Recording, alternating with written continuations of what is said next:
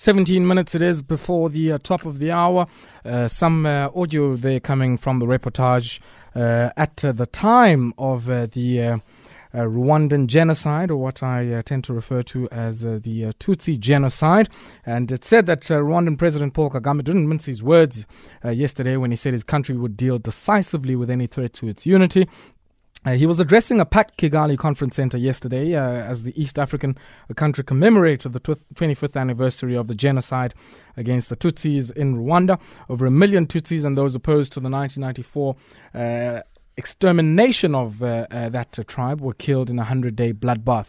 And the big question we're asking ourselves this evening here on Metro FM Talk is where is Rwanda today and how could uh, uh, Paul Kagame's leadership be described uh, in reconstructing that East African nation after, of course, that. Um, deadly 100 days that we had. And i'm joined uh, by uh, the one of our experts here at the sabc from uh, channel africa. And uh, i'm joined by isaac uh, Kgomo. and Dada Kgomo, good evening to you. And thank you so much for taking time out to speak to us. Evening to you and evening to the listeners Dada Kgomo, let's maybe uh, take a step back here and uh, think about what happened prior to that fateful time in 1994 and even before Uh, of course, uh, the uh, uh crash of that plane that carried uh, the then Rwandan president, and paint a picture for us here of Rwanda as a nation. Of course, the Belgian influence, and indeed the influence of the French in creating this kind of division and some of these really unhelpful distinctions uh, that uh, bubbled over in 1994. Why do you always go to the colonials to the distinction? Now, Rwanda basically is part of the Great Lakes area. And with the Great Lakes area, it's a wonderful area in the history of uh, the people of, uh, let's say, the Bantu-speaking people of uh, of Africa, mm. because uh, it's got one some of the m- most highly developed Bantu um, organs of state and organs of government. This going about even 600, 800, in fact, they say now into a thousand years. Mm. And it was well defined with uh, government, with uh, those governments having departments and things like that. But one thing about that whole interlacustrine area, uh, which was actually, which is actually the lake areas, it was this that it was dominated by uh, state formation, which was based on caste. Yeah, and that was way before the colonial era. Mm. Now, that's a thing that people do not understand. Now, this issue has been well written. Let me not talk as if I know everything. It is well written by people like uh, Israel Katoke. You know, he's a Tanzanian uh, historian, the late Dr. Israel, Professor Israel Katoke. Yeah, he wrote a lot about the interlacustrine area, about the Tutsi, Hutu, or rather uh, Nyambo, yeah, mm. um, Alangira, and this other categorization of people. And the Tutsi domination, the aristocrats, the the Bachwezes, the Tutsis, you know, and they actually sort of at one time they dominated the whole of um, Western, uh, the Western Rift Valley, going into Tanzania, going into Sukumaland. People do not have a map there that is the southern part of Lake Victoria, mm. going right down to Tabora, the central part of, of, of, of, of Tanzania. But then those uh, Hima, uh, Hima, uh, the, the Tutsi chieftains, they've been absorbed mm. into the, those tribes and they've actually sort of disappeared. But the chieftaincy of those people, they are basically originally of, of, of uh, Tutsi ancestry. But the issue with the with the Great Lakes, Uganda, Tanzania, part of the Great Lakes, Rwanda, and Burundi, is this that um, the assimilation between the two groups never took place when colonialism took, came on. Mm. And with the colonialists, be the Germans in Rwanda and uh, Burundi, and also in Tanganyika, Tanzania, Dutch, East Africa, uh, the Germans basically they maintained it, but they suppressed the the, the influence of the chiefs. But come the British and the Belgians, they actually got the indirect rule where the chieftaincy was actually put back and was given more importance. Mm. But then there was an issue which took place to sabotage uh, that setup, and that was education. Now, when education came through the missionaries, you find that the lowly held Hutus, they started getting educated. And once you get educated, and also the economy of the country actually turning to a money economy, yeah, it was no longer the rural sort of um, agrarian economy, the old, it was a capitalist economy. Mm. Yeah, you find that uh, classes of people came up who were independent of the rule of the big chiefs and everything else. And this formed the new uh, elites uh, from in the underclasses who actually came and started talking for their people. And with that, you find there was the formation of these parties, the Palipe Hutu. Now, if you listen to the narratives and the discourses which comes from the West and people who are apologet, apologetic about what happened in Rwanda, they say that the Palipe Hutu was a racist uh, you know, type of organization. But basically, it was an organization which tried to lift the downgraded Hutu from this um, feudal setup, which actually depressed them. It actually did depress them. Yeah. Mm. So that was the Palipe Hutu. And that actually got its uh, opposition from the uh, princely um, ruling class yeah, of the Bahimas. Mm. And that has been the problem with the Great Lakes to this very minute. Mm, mm. Yeah. It's a decay of that old, very powerful feudal Sure, system sure. which has been in place.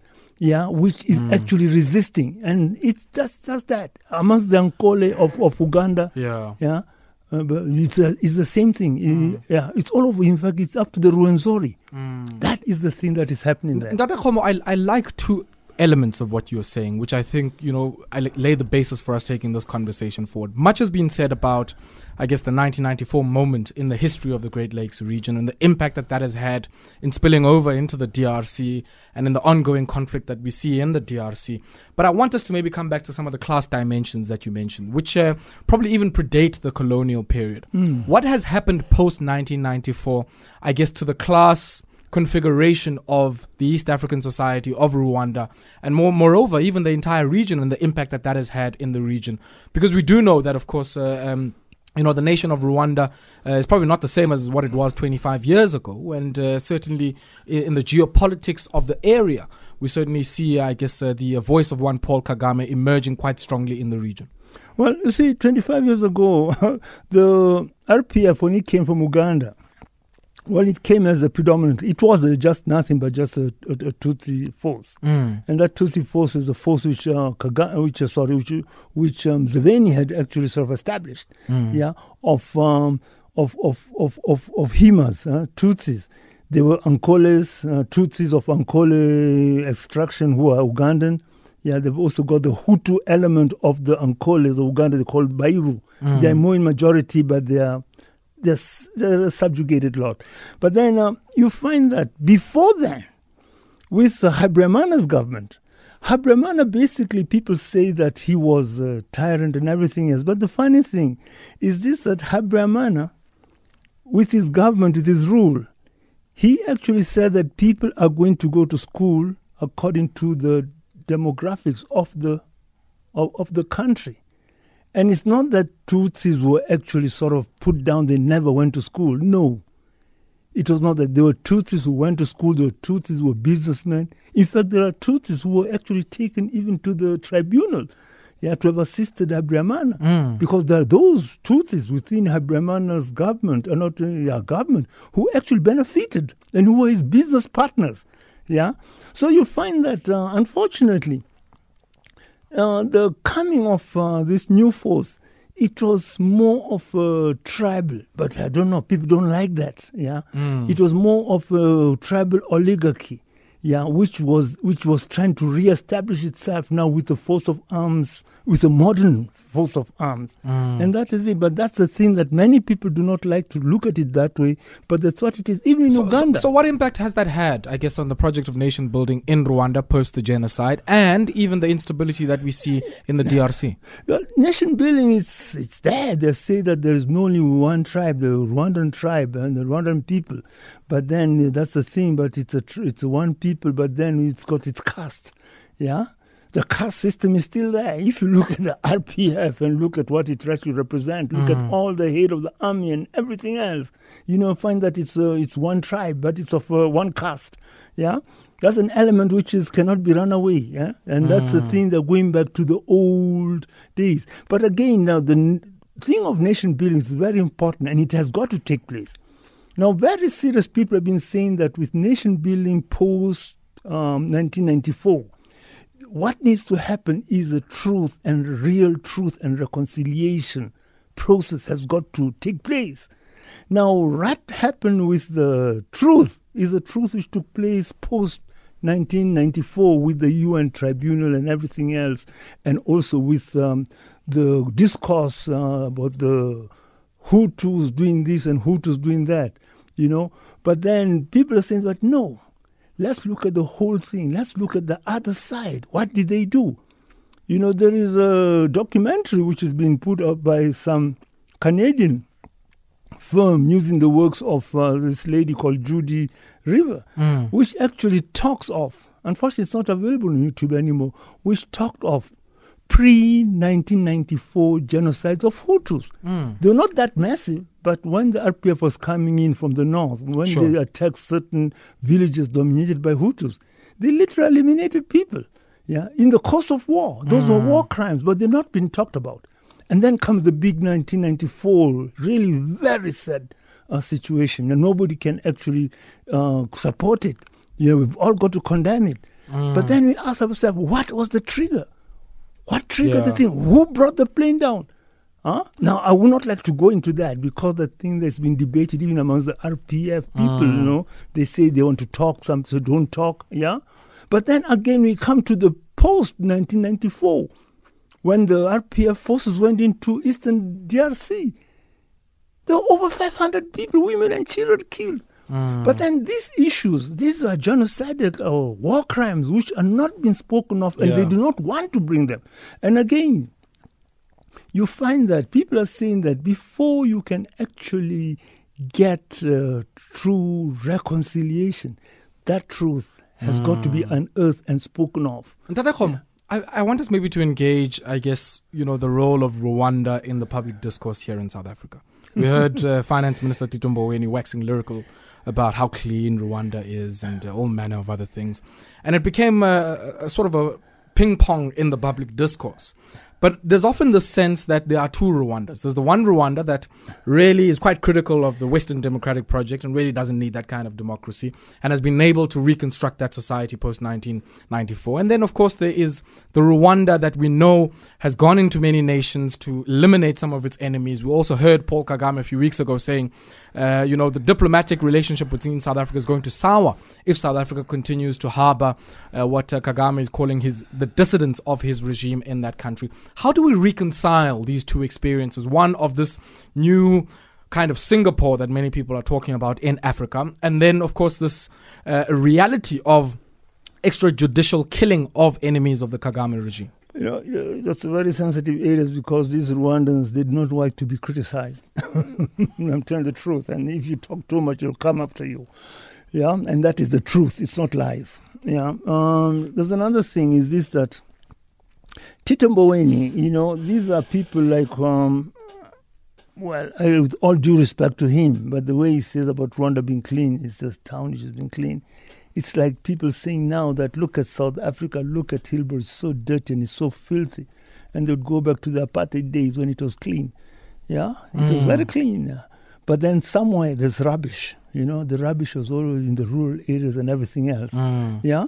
So if your measure of uh, people of a country's um, development and country's well-being is of a very leafy part of the city with manicured grass and hedges, yeah, with uh, westernized, Europeanized atmosphere, and you find it clean and you say that is what we want. Well, too bad. I mean to say, these people are people who are in the in the position of state. You know, it actually it's it's frightening. You know, I'm saying that is that going to be our, are we going to benchmark our development from that from from, from those uh, categories? Yeah, Rwanda is it's it's um, it's a country, very fine country. There was a former uh, advisor, economic advisor, uh, financial advisor to Paul Kagame. He's in exile in in uh, in Canada. He was here. He was teaching at adverts. I forget his name, but the man said that look, you cannot talk of the economy of Rwanda when you find that its power generation capacity is as big as that electricity which has been supplied to a suburb of Johannesburg. Now, that electricity cannot run an economy. So basically, um, when you talk of the Rwandan economy, we've really got to know Mm. what is really happening, and Yeah. actually, you see, is it really is there really a viable economy there? It is just Mm. talk. And let's go to the rural areas and look at the rural Yeah. Rwandans how they are. Tate Kgomo, we'll have to leave it there. I really appreciate you taking time out to speak to us this evening and sharing the, the depth and uh, the great well of uh, wisdom that you have and uh, knowledge and insight on uh, the Great Lakes region. And I certainly hope that this is the first of many conversations we're going to have uh, here on uh, Metro FM Talk. That there was, and that there is Isaac Kgomo. He is, of course, one of the experts that we have here at the public broadcaster and certainly a treasure trove and a well of knowledge and insight on uh, the African continent. And uh, see, certainly uh, we drink at the feet of the knowledge of many legends like him. And I recall certainly, I think it was about four years ago. Going uh, to uh, Rwanda uh, for some work I was doing at the time and staying at the Hotel des Mille Collines, which is the same hotel one would find in the in the movie Hotel Rwanda. And this is what I had to say at the time. A hundred days of killing clothed the beautiful souls of these folk like tattered second-hand clothes, cool enough in the heat and but inadequate in the cold colonial gaze of the world. I met a warm and courteous waiter today. He served me with a smile. I wonder how many he has lost, and what he's done to cover the nakedness of loss. He serves me with meticulous attention to detail. I stop myself halfway from probing for more details. Details of how he managed to heal, if at all. You see, I need these lessons because I live in a country whose unhealed open scars leave stains on roads untraveled, but paths we are yet to rediscover and learn. I came here looking for a reminder of the hundred days of killing, but found a country with streets and pathways so clean, as if the blood of yesteryear requires daily cleansing to erase. I wonder if he had friends who were killed mere meters from where I had my jollof rice and chicken. With a panga hacked into eternity, I wonder. I marvel at what the Africans of Rwanda have built from a history that valued destruction.